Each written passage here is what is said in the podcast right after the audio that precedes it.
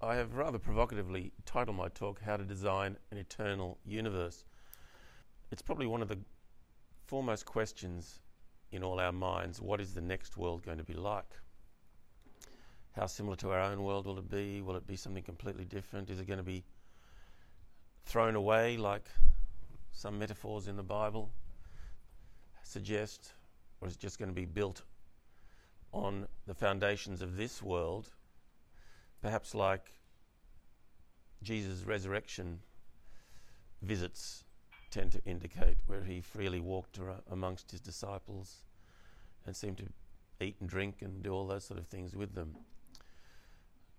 I'm not pretending that I'm going to give you a definitive answer tonight, but I think that quantum theory uh, takes us a, a big stride forward into believing that this, the way God designed this universe, uh, is not one, it's not a universe that's going to be discarded.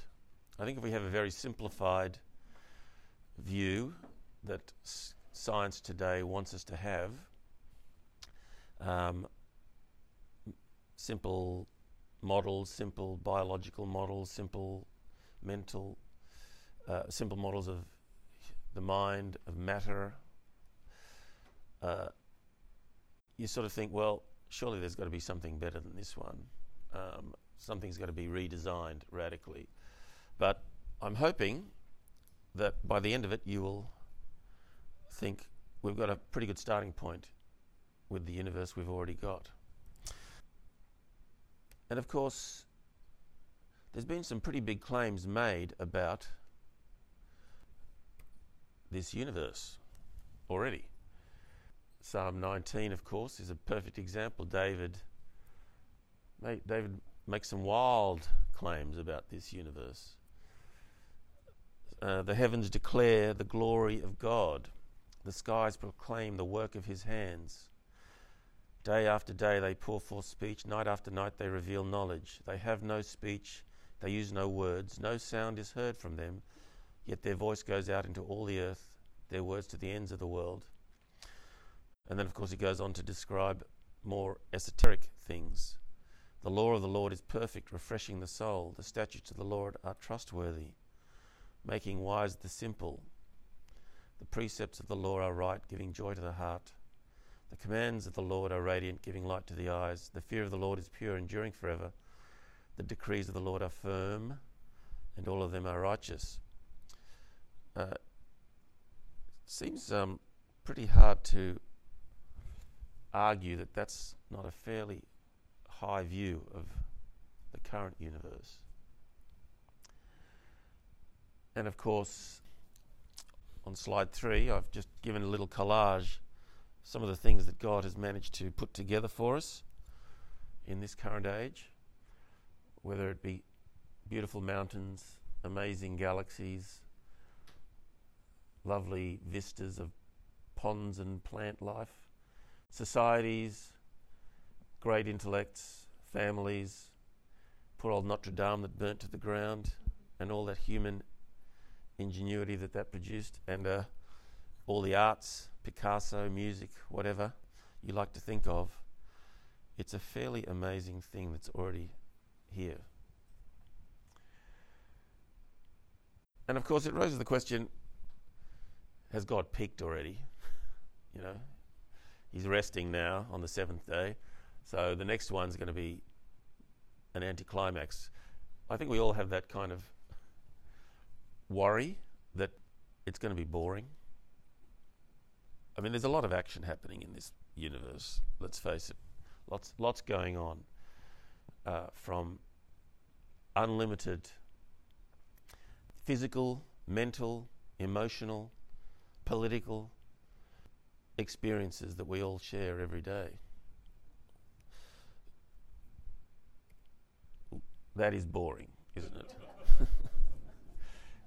So this this model that seems to be um, much maligned by non-Christian circles of floating around on clouds. It's not one that really rings true with how the next life is going to be. So you would think there's going to be more content in the next iteration, not less. It's going to be more sophisticated. you know, if, if there's politics, they're going to be more, more interesting. If there's philosophy, it's going to be more philosophical. If there's relationships, they're going to be more vibrant. And I've just picked out a couple of verses which hint, I think, at that. I've just used Hebrews 2 on slide 4.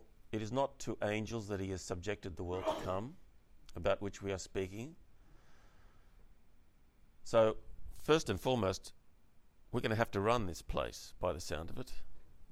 Whatever it is that's coming next, we are going to be in charge. We're going to have to run it. And I assume we're going to have to run it pretty well because it's going to be pretty, pretty sophisticated. But there is a place where someone has testified, What is mankind that you are mindful of them, a son of man that you care for him? You made them a little lower than the angels, you crowned them with glory and honour, and put everything under their feet. Which we are very familiar with, that passage, of course. But the high view of humanity that that espouses, the incredibly high view, crowned with glory and honour, and everything put under our feet, means that we are going to be spectacular creatures, presumably. And I alluded to that somewhat in my last talk. And what I want to go on to argue is that unless you understand quantum, th- a bit about quantum theory, at least that it has restored mystery to the universe, you're stuck in very old ways of thinking. If you're a, a, if you're a follower of someone like Richard Dawkins or Christopher Hitchens, who seem to have a very boring, mechanical, low view of what it is to be a human. They'll claim not. They'll claim, oh no, it's a wonderful thing that somehow atoms came together by chance and made these sophisticated machines, but really, I don't think it's getting, it was not getting to the heart of what our day to day experiences is of being a human being. And of course, the famous passage in 1 Corinthians chapter 2 uh, we do, however, speak a message of wisdom among the mature, but not the wisdom of this age or the rulers of this age who are coming to nothing. No, we declare God's wisdom, a mystery that has been hidden and that God destined for our glory before time began. None of the rulers of this age understood it, for if they had, they would not have crucified the Lord of glory. However, as it is written, what no eye has seen, what no ear has heard, and what no human mind has conceived, the things God has prepared for those who love Him. So that doesn't, I think, do justice to any of those passages we've just read. And especially when you put it in the context of 1 Corinthians 15, which I also went through last last time, but I think it's worth repeating some of it. Because it is a I think it's a key question, isn't it, in our minds.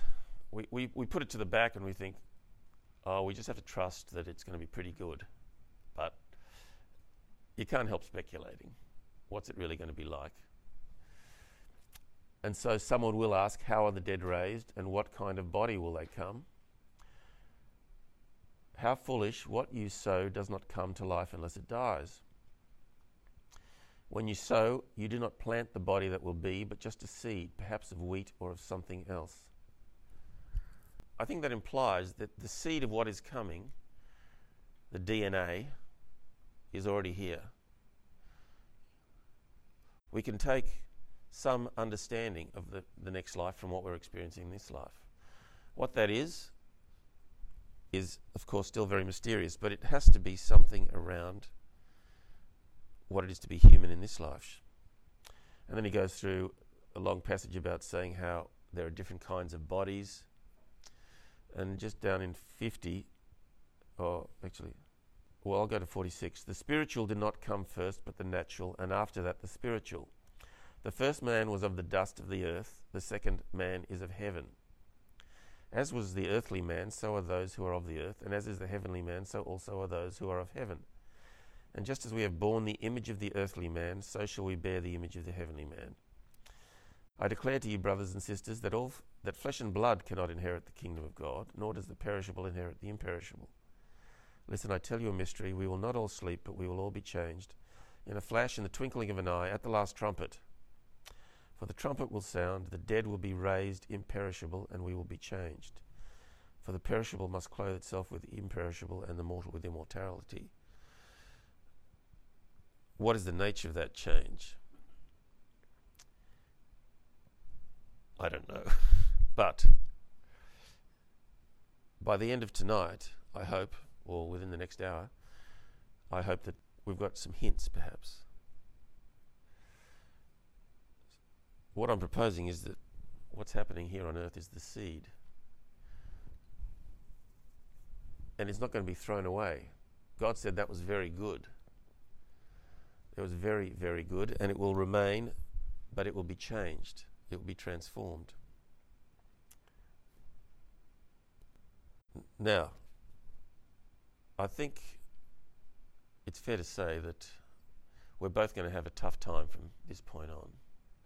Because, for a start, it's going to be hard for me to give you a good overview of quantum mechanics in one hour, and it's going to be just as hard for you to grasp quantum mechanics in one hour if you're not familiar with it. But I'll do my very best, and we'll see how we go. This is just as boring. The current general view of what the world is made of. If you look at the bottom right hand corner of slide 8, a typical quote from Richard Dawkins We are survival machines, robot vehicles blindly programmed to preserve the selfish molecules known as genes. That's from his book, The Selfish Gene. 2,500 years ago, Democritus said something similar, and I had this slide up during my last talk. By convention, sweet is sweet. This is Democritus in 460 BC. By convention, sweet is sweet. By convention, bitter is bitter. By convention, hot is hot. By convention, cold is cold. By convention, color is color. But in the reality, there are atoms and the void. That is, the objects of sense are supposed to be real, and it is customary to regard them as such, but in truth, they are not. Only the atoms and the void are real. I really can't see any difference between what Democritus said two and a half thousand years ago and what Christopher Dawkins said a couple of years ago. No progress in two and a half thousand years, philosophically. However, science hasn't been standing still. And I, I have to say it, but Richard Dawkins is a biologist who doesn't really grapple with any of the new physics on which his whole worldview is based. His, his worldview is based on an atomistic, materialistic view of life and humanity, whereas that debate has moved vastly in the last hundred years, starting in 1905 when Einstein announced his theory of relativity. And we did all this last week. I'm not going to rehash it, but I would just say, again, 2,000 odd years ago, in your bottom left hand corner of slide 9, Euclid came up with geometry. That was a mental model of what space was like. That was a mental model of space.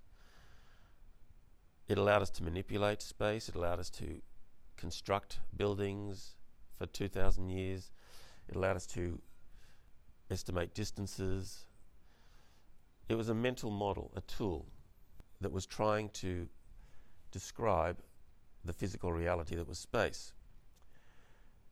Well, since relativity, of course, we've learnt that time and space are all relative, that space is curved, that 180 degree triangles don't actually add up to 180 degrees in curved space, and that light is the ultimate constant of the universe not space and time. Science went on and progressed through Newton to build more sophisticated models of what we thought was space and time. Mathematics was developed, calculus, Newton crea- developed, Newton and Leibniz cre- developed calculus 400 odd years ago. And that was a mental model also. It was a tool that was able to allow us to predict and create and design more sophisticated mechanisms, cannons. Projectile motion is a, is a good example, I think, of a mental model that describes a reality It's not the reality, it's just a convenient tool for helping us predict what reality is. Of course, since Einstein, we've had to modify Newton again to take into account the fact that time dilates, length, length contracts, and relativistic mass changes. So Erwin Schrödinger, develop, one of the key developers of quantum theory, I think makes this point very well in a book he wrote in 1954 called Nature and the Greeks, in which he goes back to Greek thought and basically says pretty much they thought of everything two and a half thousand years ago. There hasn't been a lot new said, except perhaps once relativity and quantum theory came along. Until not very long ago, scientists used to be content with the primary qualities such as extension, motion, matter. These primary qualities were thought to be the extract, the true and unshakable, distilled by reason from the direct yield of our own sense data. This view is, of course, no longer acceptable, since we have learnt from the theory of relativity, if we did not know it before, that space and time and the shape and motion of matter in space and time are an elaborate and hypothetical construct of the mind, not at all unshakable. I'm on slide 12 for the those listening to the recording, and it shows a, a mental picture that most of us would have in our mind of an atom. Some little nucleus with an electron swirling around, mostly con- composed of empty space. That is nothing more than Euclidean geometry, Newtonian calculus, or any other mental construct we have that allows us to deal with and manipulate our experiences. It doesn't in any way have any contact with what reality is. And we get hints of that because when we invented the atomic bomb, suddenly matter took on a totally different potentiality in our minds. We didn't realize there was all that power and energy li- lying latent in a ball of uranium, 10 kilogram ball of uranium, suddenly unleashed almost unlimited power and energy. Where did that come from? And of course, Einstein's famous equation equals mc squared related mass and energy and the speed of light all in one very elegant equation, one elegant, mysterious equation. All it did was make energy and mass more mysterious, not less mysterious. And of course, in the sun, we've got nuclear fusion going on, unimaginable qualities of matter that we can't comprehend. So, mental models are very useful. Technological progress occurs because we learn to simplify our understanding, simplify, categorize our understanding of the physical world, and thereby manipulate it to our own advantage. And this is the same process that happened in chemistry. Chemistry, there's a mental, the mental model of the atom is a useful tool because it allows us to classify things that we encounter in the world and then start to manipulate them by heating them, combining them, dissolving them. But it's not really telling us anything fundamental about what's there. But we are, of course, as a human race, endlessly inquisitive and want to know absolutely what is there. And in modern philo- philosophy, if you do study philosophy in a modern university, you don't get very far without somebody telling you you really need to study philosophy of science. Because as science has progressed, philosophy has been relegated into one little corner of science. It's become a, uh, an adjunct to the real philosophy, which these days, as Christopher Hitchens and Richard Dawkins would have us believe, science has become the ultimate philosophy because it is the true description of reality. So we've gone down this path to try and tunnel in, burrow down, and discover what reality is all about. And we've gone down through the, the atoms, we've broken up the atom into the nucleus and the proton and the neutron.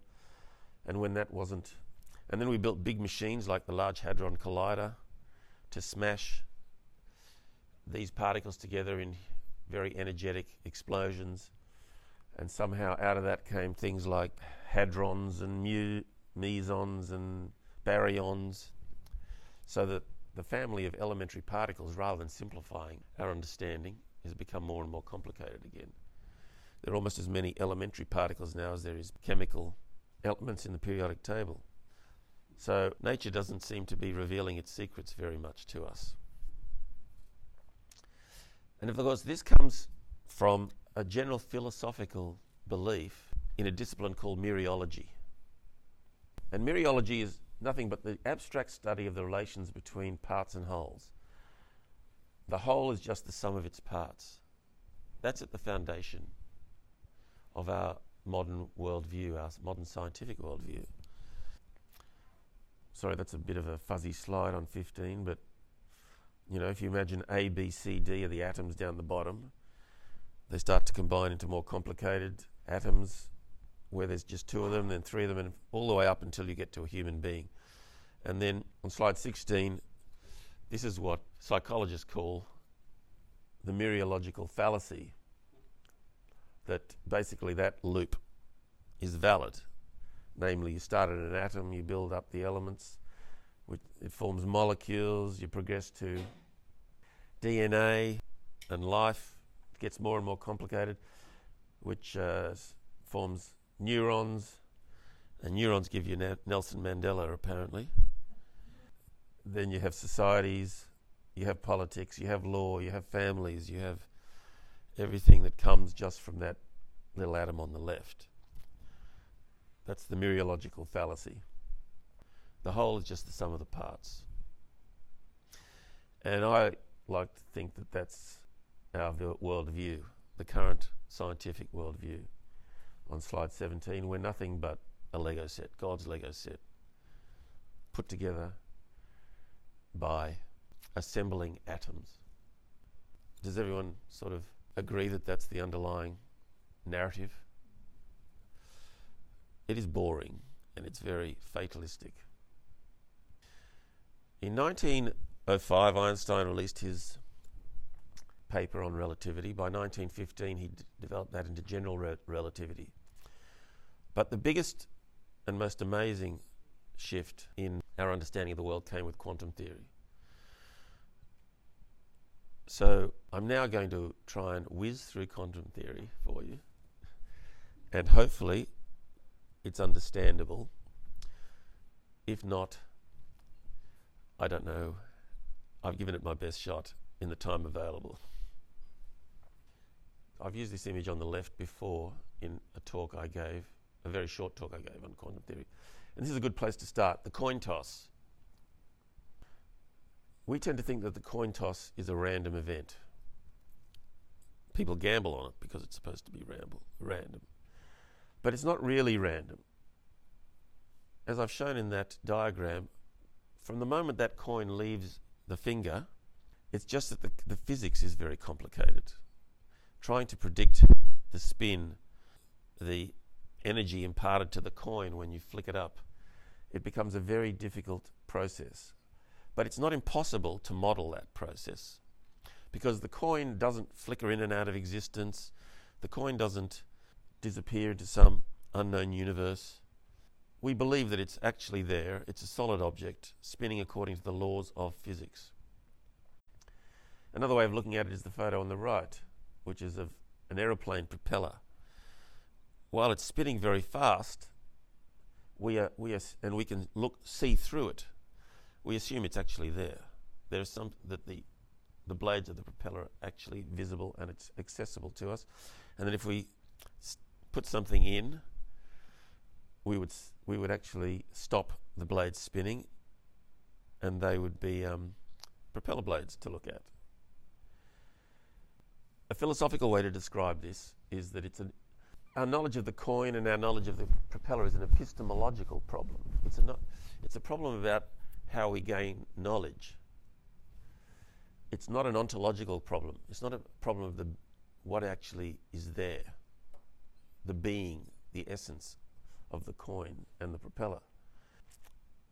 And that if we can just increase our knowledge, improve our measuring instruments, uh, we could maybe set up radar to track the coin toss. We might be able to use microwaves to to track it and a very sophisticated computer to do things that our, the human eye can't do anymore, then we will at some point have a sophisticated enough measuring device so that we can understand fully and predict the outcome of a coin toss. That's the sort of worldview that an atomistic view delivers to us. Ultimately, whether it's a coin toss, a propeller, or a human being, they're just epistemological problems to, to work out. How do we just improve our measuring instruments, our ability to study them, so that we can dissect them enough to arrive at a true understanding of how they work? Well, that's a view which has a lot of hubris to it, I would say. I would, I would posit that as human beings, we kind of think we're going to nail that one at some point. We've got the tools, and our intellect will eventually lead to an epistemological solution to everything that we can find. What quantum theory is showing us is that is entirely broken, that system. It is not even there. It's not what reality is. Quantum theory is an ontological problem with a seemingly unbridgeable gap between us and reality. If I was God and I was going to design a universe, I would certainly want to make it so mysterious that it was at least going to be interesting to us, not something that we just thought, yeah, we'll, we'll nail that one in a few years. Let's talk about quantum theory. Let's say we take a mereological view of reality, that we just have to break it down smaller and smaller. And let's take the standard model that we all have in our minds that we're actually all atoms and that we are, that those atoms are composed of protons, neutrons, and electrons. If we're using a mereological system, where we should be focusing our epistemological energies is on figuring out what a proton, neutron, and electron is. Because once we've got that nailed, we can start to build back up again and explain everything there is to explain. The problem was our instruments started to get epistemologically able to look at protons, neutrons, and electrons around the turn of the 19, around 1920s. And we started to find very strange things about them. They didn't behave like real objects, like solid objects, like to- coins, or like aeroplane propellers. We found that they were very crazy things. And I want to show you, I want to try and show you how crazy they are and how mysterious they are.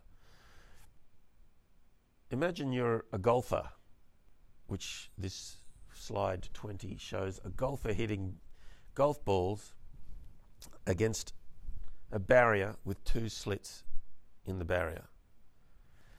Let's say he fires a thousand golf balls. Behind the first barrier is a second barrier with a screen. It's, it's a screen. And the golf balls all have paint on them, so every time a golf ball passes through, most of the golf balls will drop in front of the first screen because nobody's good enough to hit a golf ball through those two slots every time. But some will pass through those slots if you hit enough golf balls, and they'll pass through to the screen at the back and will make a little blue dot before dropping down to the base. Everybody following that so far? But of course, real objects in the world can only travel in straight lines. You've never seen a golf ball do a loop the loop, figure eight, and then uh, come back 100 metres and then forward another 150 metres and drop in the hole. Usually, when you hit a golf ball, it, it obeys the laws of physics, follows the, the parabola, it goes in a straight line. When we're talking about golf balls, we're dealing with what we would call real objects. Let's do the same thing with water. Let's imagine there's two slits in a barrier and we're sending a water wave towards that barrier. This is on slide 21. As the water wave hits the barrier with two slits, it diffracts, and those waves start to interfere with each other. This is all high school physics. Of course, if you just have little individual water drops, they're not going to interfere with each other if you pass them two through slits. But if you have a whole interconnected mass of water in a wave, it will start to diffract. And at the bottom of the screen, it shows two possible interference effects. One is a constructive interference, and that is where the wave peaks coincide with each other from the two slots. And there you'll get a, an increased, even higher wave. Or in the, where the troughs coincide, you'll get, sorry, where, where a peak and a trough coincides, you'll get nothing. And then everything in between, depending on how the waves line up. If you throw two, if you throw two pebbles in a pond, you'll get the same effect. That's a typical wave effect. Now let's do the same thing with light. You can pass light through a, a, barrier with two slits in it, and it will show the interference effect that a wa water wave will.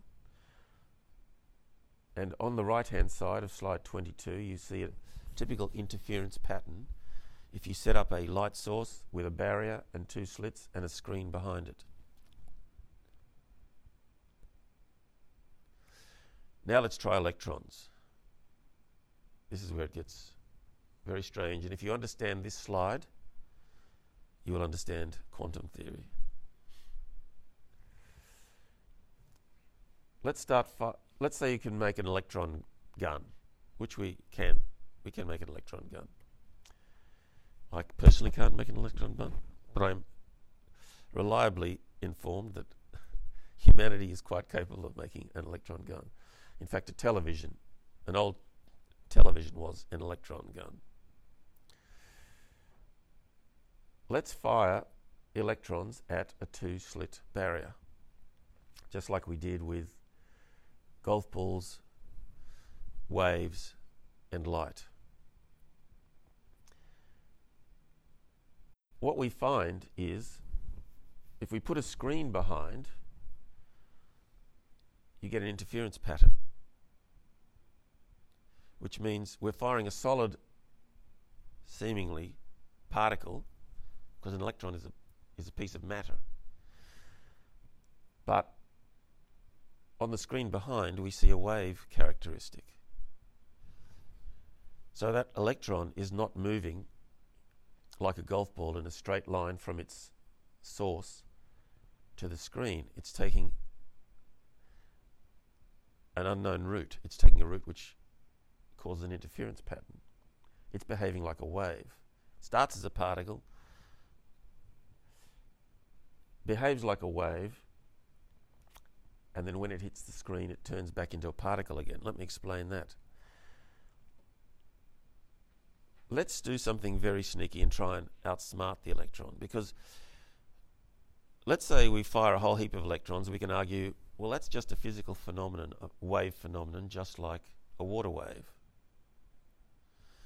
there's just a whole mass of electrons somehow diffracting physically through the, the slits.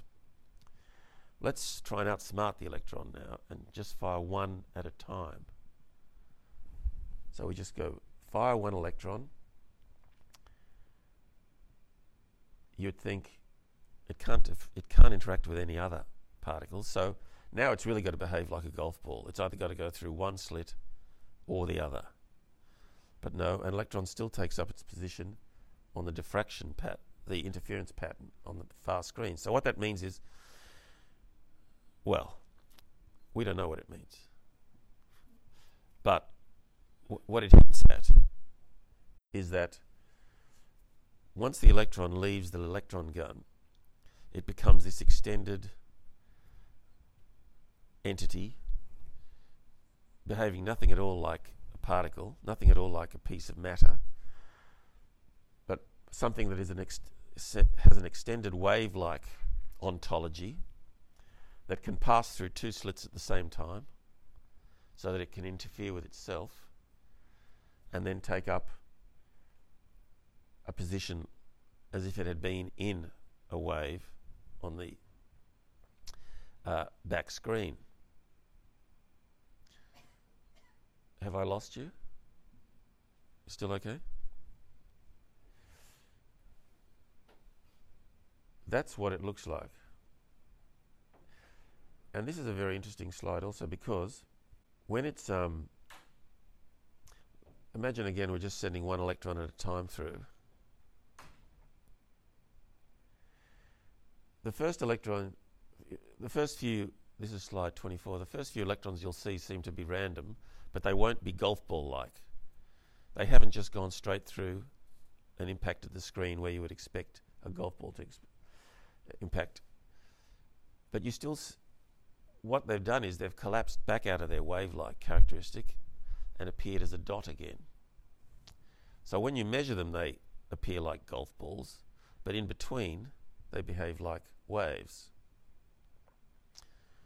And as you keep firing single electrons, eventually they will take their place on the interference pattern, as you can see in slide E down the bottom.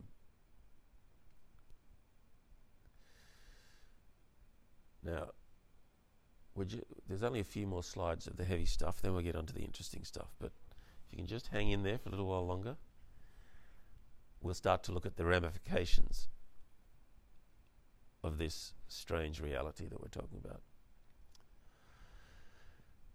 And if if you uh, are familiar with any th- conversations about quantum theory, you'll you may have heard, well, is is matter a wave or particle? Matter wave particle duality. Well, the the, sh- the answer is. It looks like matter at its most fundamental level behaves like both. When, it's cre- when we create it at the electron gun, it's a particle. Then it diffuses into some unknown substance that behaves like a wave. And then when we measure it again on our screen, it's again a particle.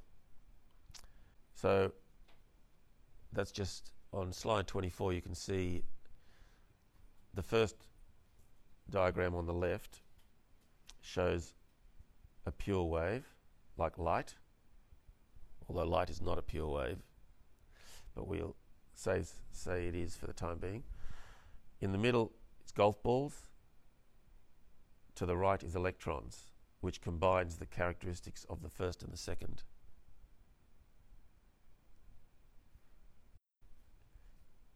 Types of stuff, whatever they might be. Let's see if we can keep outsmarting the electron. This is what physicists do. You know, they, they, they try and run it every way they possibly can to see if they can get right to the bottom of what these things are. I mean, I say electron, but you know, you can do it with protons, neutrons. You can do it with small. You can do it with atoms, molecules. They all behave in the same way. Let's set up a measuring device instead of a, a screen like we have down the bottom of slide 26, let's set up just two particle detectors only, like Geiger counters, for example, that are perfectly aligned with the direction a particle would need to take if it was emitted like a golf ball. Well, the electron can detect whether we've got a screen or a Geiger counter there. It knows whether to behave like a golf ball under that experimental condition or whether to behave like a, a wave if we've set it up, if we've set the experiment up in the other way. It's getting weirder now. It's getting very weird. Let's do now. That's let's do a delayed choice double slit experiment. Why not? Because we're really trying to figure out what's down there. You can see on slide 27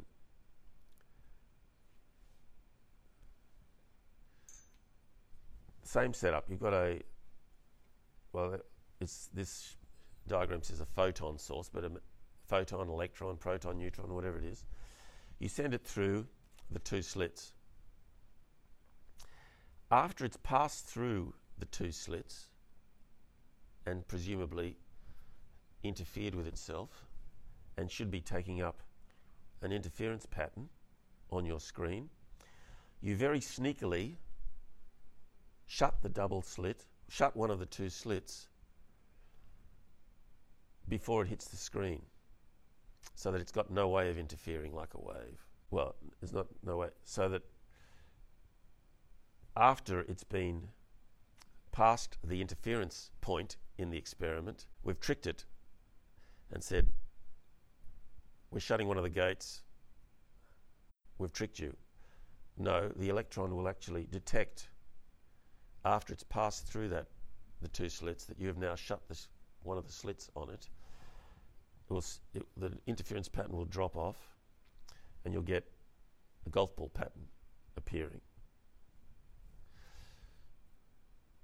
What is this implying? Well, we don't know. but one thing it implies is the electron is capable of backwards causation or it's capable of detecting what the what the measurement device is doing constantly what in real time while it's happening so it seems to have instantaneous communication with all its environment round about it and can modify its own ontological status depending on what's what's going on around it, and particularly how we've decided to measure it. If we want to measure it as a wave, it'll behave like a wave for us. If we want to measure it as a particle, it's quite happy to oblige and behave like a particle.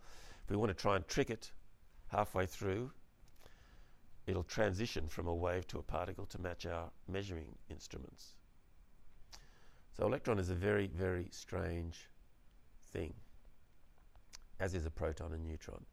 It's nothing. Li- it's it's actually nothing like we understand matter to be.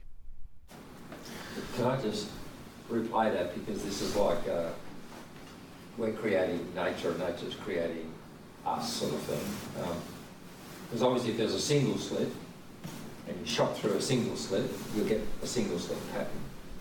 When you put the double slits up, you get the wave pattern at the back. So what you do is I'll shoot them through the double slit and before it reaches the back wall, I'll close one of the slits. Yeah. Uh, if any logic applied, well, you know, that, that's already gone, that particle. It should create a wave pattern it's already passed through the slits. Right. But it doesn't. Then it sort of knows I've shut one of the slits so it reverts. Before I've measured it. Just before I've measured it. Yeah. Yeah. That sounds very strange, doesn't it? So, if you're trying to build a mechanical worldview out of that, you've got real problems. It kind of makes nature living. It does, yes, and interactive. Very living, interactive, interconnected.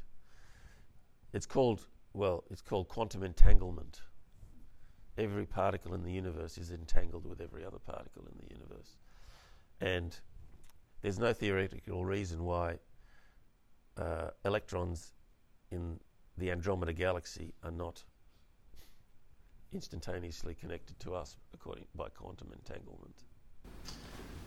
Just, be, are you going to explain where the word quantum came from later on, or? Not really. It just means it's it's a very simple term meaning packet or yeah packet. Mm.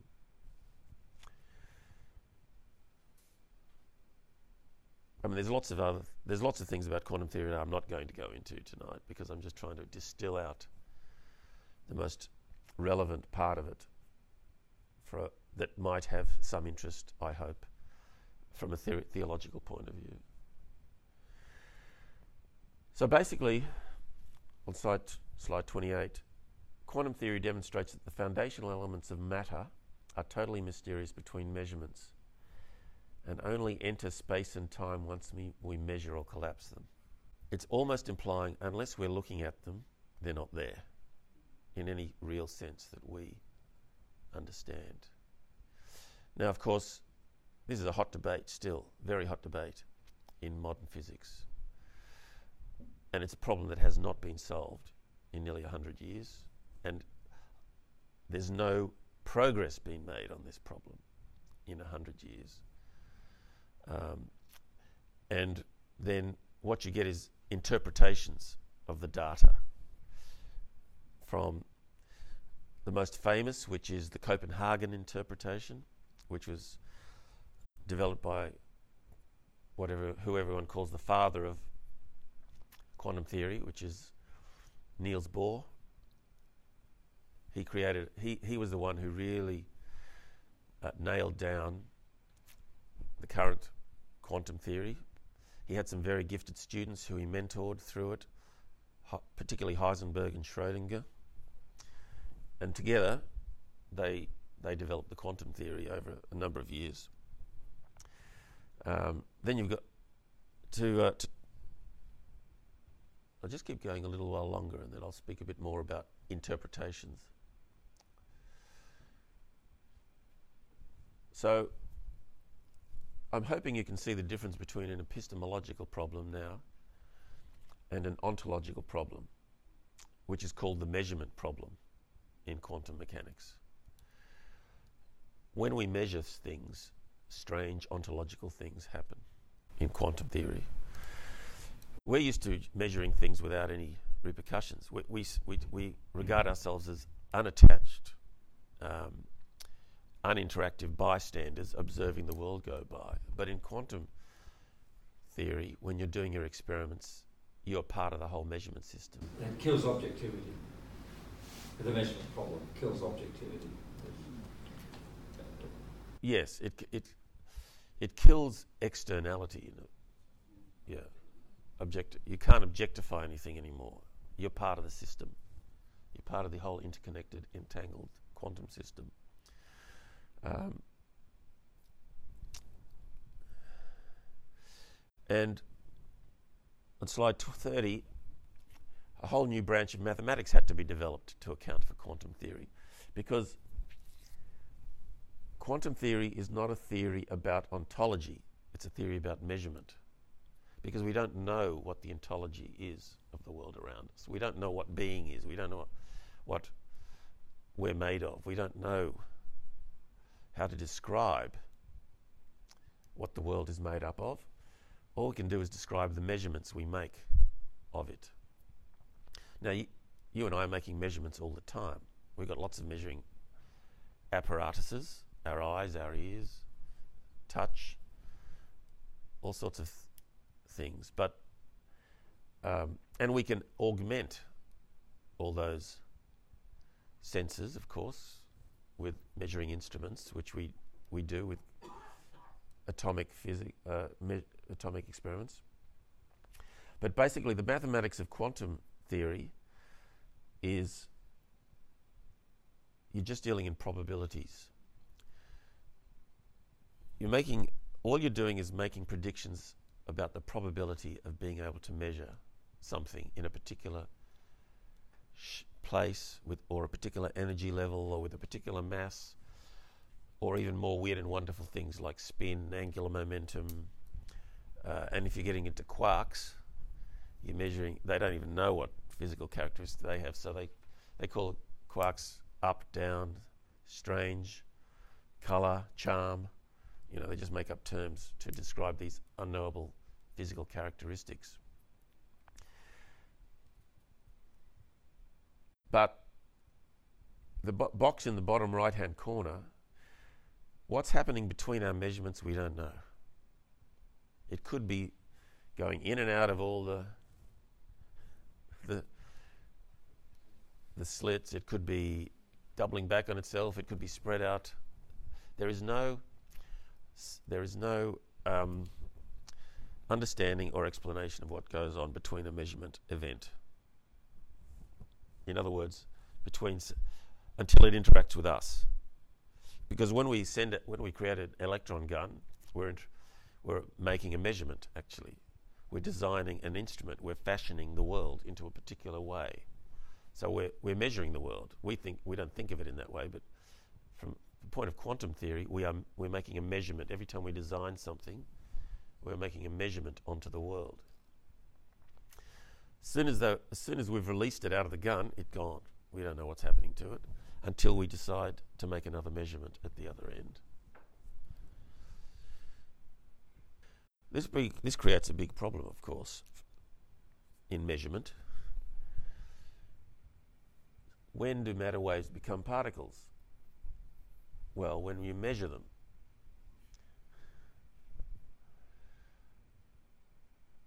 But what constitutes a measurement? That's the big question. What constitutes a measurement in quantum mechanics? And this is where interpretations come in. There's, there's as many quantum physicists as exist, there are interpretations of the measurement problem.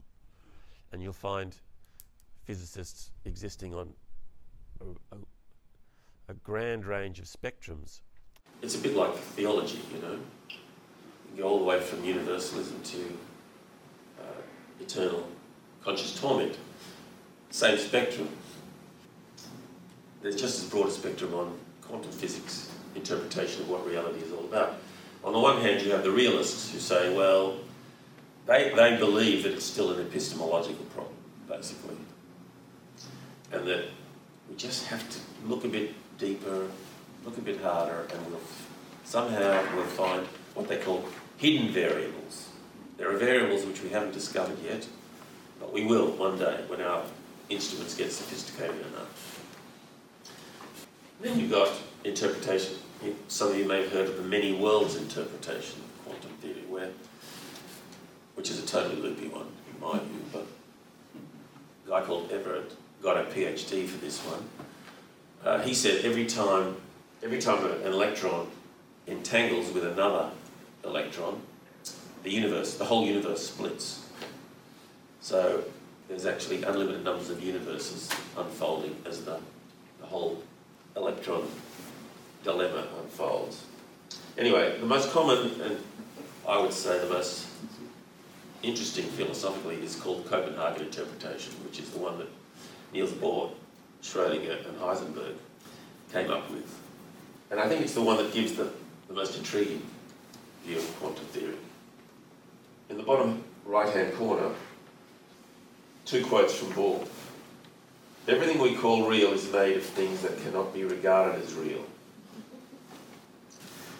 Another phrase is that if quantum mechanics hasn't profoundly shocked you, you haven't understood it yet.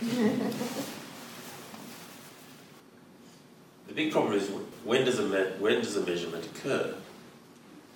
When do these waves turn back into particles? If, if we fire off an electron and let it go without putting any screen in front of it, well, it's off into the quantum universe. There's no screen there to collapse it. There's no measurement event to turn it back into a particle. But it's interacting with other electrons, presumably, which are these other wavy objects, but there's still nobody to interact with it except other electrons. Surely one electron can't measure another electron, although that's one interpretation that if you get enough electrons into a group, that's called de- decoherence. That once a, a system becomes complicated enough, it will, it will collapse itself. But there's nothing in the actual mathematics or theory which will allow that process to occur. You just say, bang, it happens. It, that's an external assumption to the theory. And the Copenhagen interpretation basically says we don't know where that process happens. There is no way of knowing where a measurement takes place. We see collapsed. Everywhere is collapsed. You and I are collapsed. We are. We've collapsed out of that quantum soup into real things, what we call real things. On the slide says dogs, cats, physicists, and steaks. You know, that's what that's the world we experience. We don't experience quantum waves. But the Copenhagen interpretation leads us in a very interesting direction to where human consciousness starts to become a very interesting player in all this. But the Copenhagen interpretation stops short of saying that it's actually the human mind that's the great collapser of the universe. But in fact, that's a very serious and well accepted interpretation of quantum mechanics. Now, I'd like to go on to a few quotes by physicists that I think bring out the essence of the mystery of quantum theory and the problems that it's caused for our worldview. Then came quantum theory, which totally transformed our image of matter. The old assumption that the microscopic world of atoms was simply a scaled down version, a mereology, of the everyday world had to be abandoned. Newton's deterministic machines were replaced by a shadowy and paradoxical conjunction of waves and particles, governed by the laws of chance rather than the rigid rules of causality. And I haven't gone into Heisenberg's uncertainty principle because I didn't think it was necessary to, to give you the essence of what quantum theory is all about. An extension of the quantum theory goes beyond even this. It paints a picture in which solid matter dissolves away to be replaced by weird excitations and vibrations of invisible field energy. Quantum physics undermines materialism because it reveals that matter has far less substance than we might believe. In the world of the very small, where particles and wave aspects of reality are equally significant, things do not behave in any way that can be un- that we can understand from our experience of the everyday world. It isn't just that Bohr's atom, Bohr's atom was a very that very simplistic view model of what an atom is. It isn't just that Bohr's atom with its electron orbits is a false picture. All pictures are false, and there is no physical analogy we can make to understand what goes on inside atoms. Atoms behave like atoms, nothing else.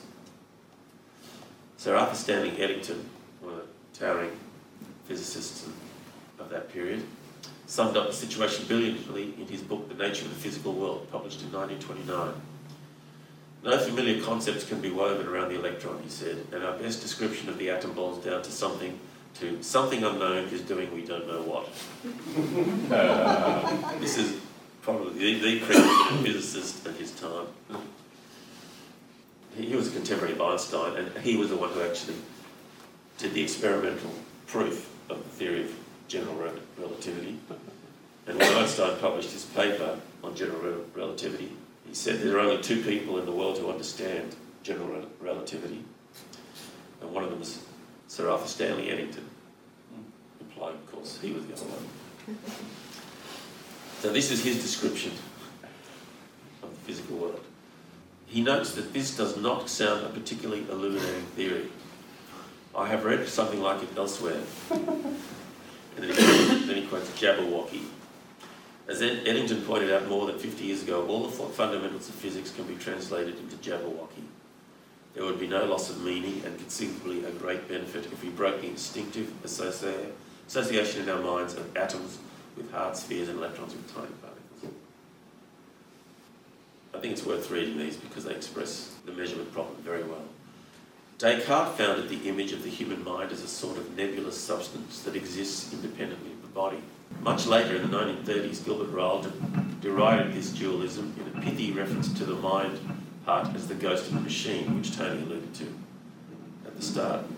Ryle articulated his criticism during the triumphal phase of materialism and mechanism. The machine he referred to as the human body and the human brain, themselves just part of the large cosmic machine. The mereological interpretation, obviously. But already, when he coined that pithy expression, the new physics was at work, undermining the worldview on which Ryle's philosophy was based. Today, on the brink of the 21st century, we can see Ryle was right to dismiss the notion of ghost the machine, not because there is no ghost, but because there is no machine, as Tony quoted. Quantum mechanics considers both the atom and the measuring device to be incomprehensible. We cannot understand the quantum world because its nature is utterly alien to human thought. Quantum theory predicts how a classical measuring instrument will respond to a quantum system, but the theory itself does not contain such measuring devices. Nothing in there but proxy waves or quantum waves. Fortunately for the practice of physics, each of us is born into a world already inhabited by these inexplicable measuring devices. Your eye is one example. In other words, the old physics attempted to explain macroscopic objects in terms of the atoms which make them up. The new physics explains atoms in terms of macroscopic objects. In this inverted Copenhagen scheme, there is a sense in which there's fireworks going. there is a sense in which atoms are made of measuring instruments and not the other way around. One of the main facts of life is that we radically change whatever we observe. Legendary King Midas never knew the feel of silk or a human hand after everything he touched turned to gold. Humans are stuck in a familiar Midas like predicament. We can't directly experience the t- true texture of reality because everything we touch turns to matter. Second last quote, and the second last slide. If the world is one substance, as satisfying as this discovery may be to philosophers, it is profoundly disturbing to physicists, as long as they do not understand the nature of that substance. For if, if quantum stuff is all there is, and you don't understand quantum stuff, your ignorance is complete. It's true. This is the last slide. We have reached an interesting position ever since the beginning of modern science, four or five hundred years ago. Scientific thought seems to have moved man and consciousness further from the centre of things. More and more of the universe has become explicable in mechanical, objective terms, and even human beings are becoming understood scientifically by biologists and behavioural scientists. Now we find that physics, previously considered to be the most objective of all sciences, is reinventing the need for the human soul and putting it right at the centre of our understanding of the. Alternatively, others have suggested that the world is observed not by ourselves, but by another eternal conscious being, whom we might as well call God. The idea that God has a role in ensuring the continual existence of objects that are not being observed by human beings is actually quite an old one and led to the following 19th century limerick. It also led to a passage in Hebrews 1, which I'll read in a second. There once was a man who said, God must think it exceedingly odd if he finds that this tree continues to be when there's no one about in the quad. Dear sir, your astonishment's odd. I am always about in the quad, and that's why the tree will continue to be since observed by yours faithfully God. Which is nothing more than really what is being said in Hebrews 1. In these last days he has spoken to us by his Son, whom he appointed heir of all things, and through whom also he made the universe, a very complex universe, I might add. The Son is the radiance of God's glory and the exact representation of his being, sustaining all things by his powerful word. So that's where I come to an end. Mm. Thanks for plugging through. Mm-hmm.